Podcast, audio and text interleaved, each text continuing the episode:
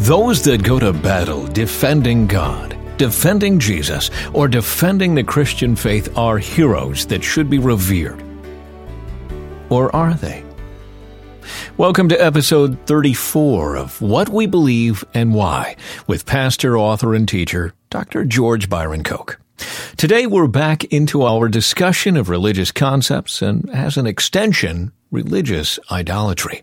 This is a challenging discussion, especially for those of us who have grown up within strict traditions of worship. But we believe it will be beneficial if you approach it with an open mind. Let's jump in and see what we can learn. Here's George. We left off last time talking about religious idolatry and particularly in view of the two great commandments Jesus gave to love God and to love your neighbor as yourself, and then the loopholes that Jesus eliminated by saying that even the enemy that we might normally not consider a neighbor also needs to be loved too. When he said, love your enemies, do good to those who hate you, bless those who curse you, and pray for those who mistreat you. Jesus didn't leave any loopholes about who we were to love. And so now let's begin to look at what that means in terms of our idolatry, and particularly our idolatry of doctrine. And let me say as we begin here, this is something you've probably not heard in church. You probably haven't heard much teaching about this, but it's really, really important. Let me first spell out explicitly how we have violated Jesus' commandments in seeming to be his followers, and then propose a heart understanding he has given us that can act as a corrective to this misapprehension and misapplication of his teachings and his sacrifice, so that his love for us may no longer be wasted, or worse, that he does not even recognize us as one of his own. What follows will be very plain spoken. If it doesn't make you squirm or shout hallelujah, then either I'm not doing my job or you've failed to understand my point. I'm not hopeless about the problem. In fact, I'll suggest a way out, but I won't pull any punches. We Christians have a serious problem, and we need to see it and confess it before we can be redeemed from it. So I will be blunt and thorough in describing it, and I will pray for God's grace in its solution. So, once more, much of what has seemed over the centuries like a vital defense of God or of Jesus or of the Christian faith has, in fact, been a battle of concepts within a philosophical framework that is ultimately foreign to the God who reveals himself in the Bible. Different denominations have different philosophical structures of doctrines, worship styles, and so on. Different theologians and movements within and outside of denominations also have different philosophical structures they defend.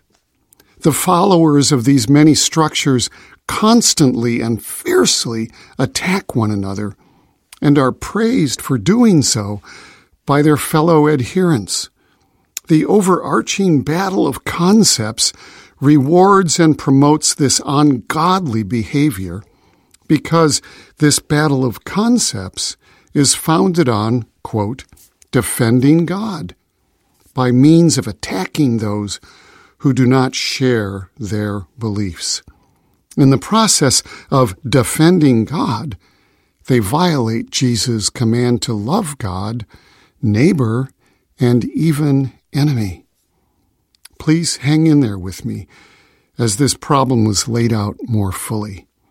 It is a very serious issue for the body of Christ, and it has gone largely unnoticed or intentionally ignored with far reaching consequences. There have been battles over small parts of it, but the larger issue has been missed. I believe God is afoot in bringing us to a realization of the problem, and he intends to redeem us and it to his good purposes. But we have to face this disorder and call it out. Here's how the problem arose. The Old Testament is largely a narrative telling, a story, or testament, in Hebrew of the adventures of human beings, primarily Jews, and their life with God.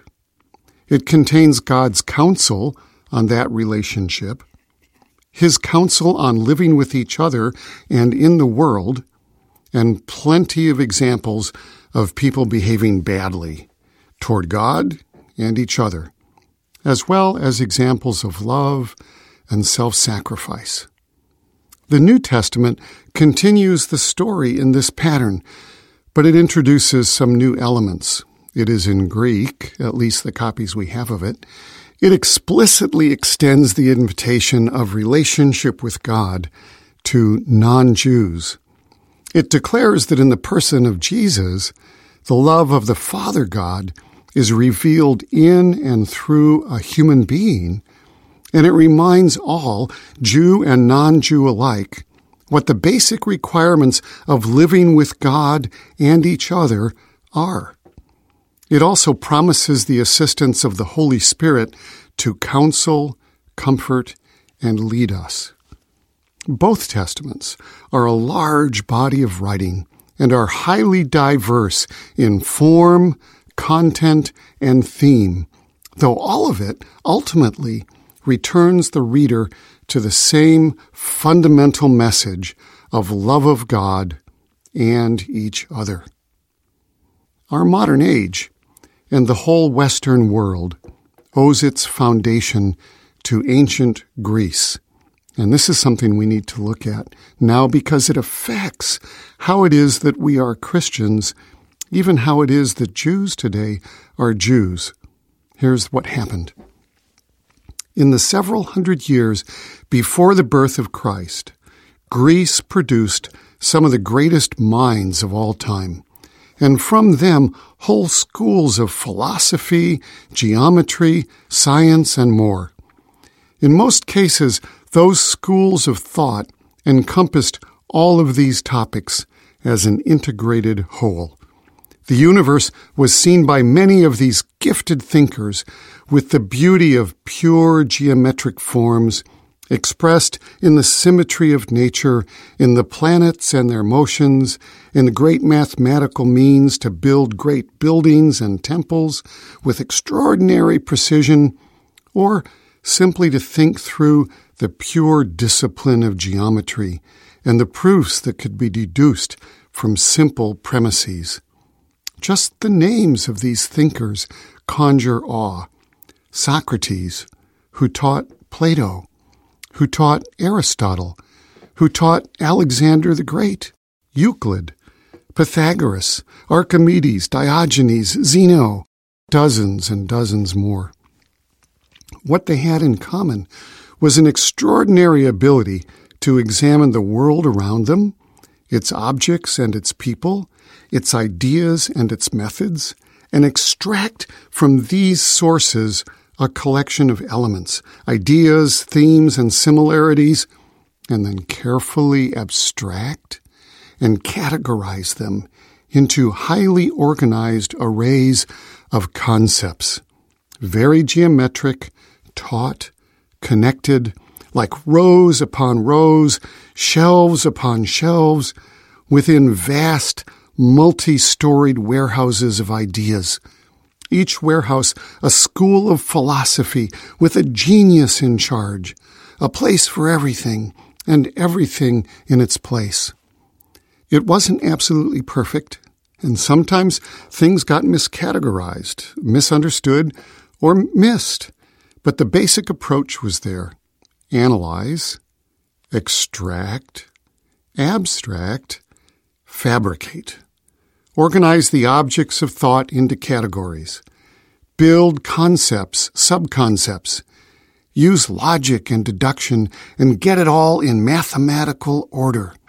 It was science, mathematics, philosophy, and even physical culture, the origin of the Olympics, and government, the invention of democracy, all evolving together in one of the greatest thinking and living revolutions of human history.